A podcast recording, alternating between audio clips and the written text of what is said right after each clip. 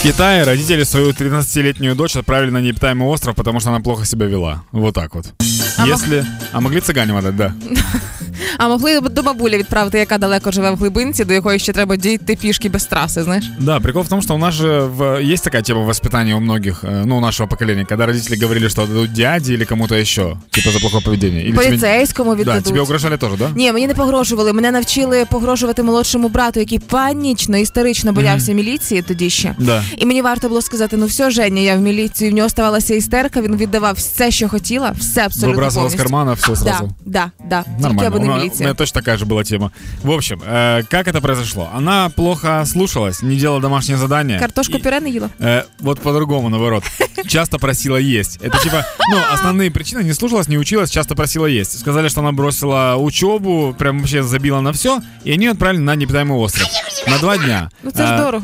э, Дорого отправлять на остров? Ну Нет, Юль, ты берешь лодку, садишь ребенка, приплываешь на остров, выбрасываешь ребенка и возвращаешься. Это очень дорого. Э, Тема такая, что ей оставили крекеры и воду. Э, Они закончились очень быстро, как рассказывает девочка. 8 хвилин, это да? родители, да, это родители объясняли полицейским. И девочка, вроде как, э, даже разожгла костер.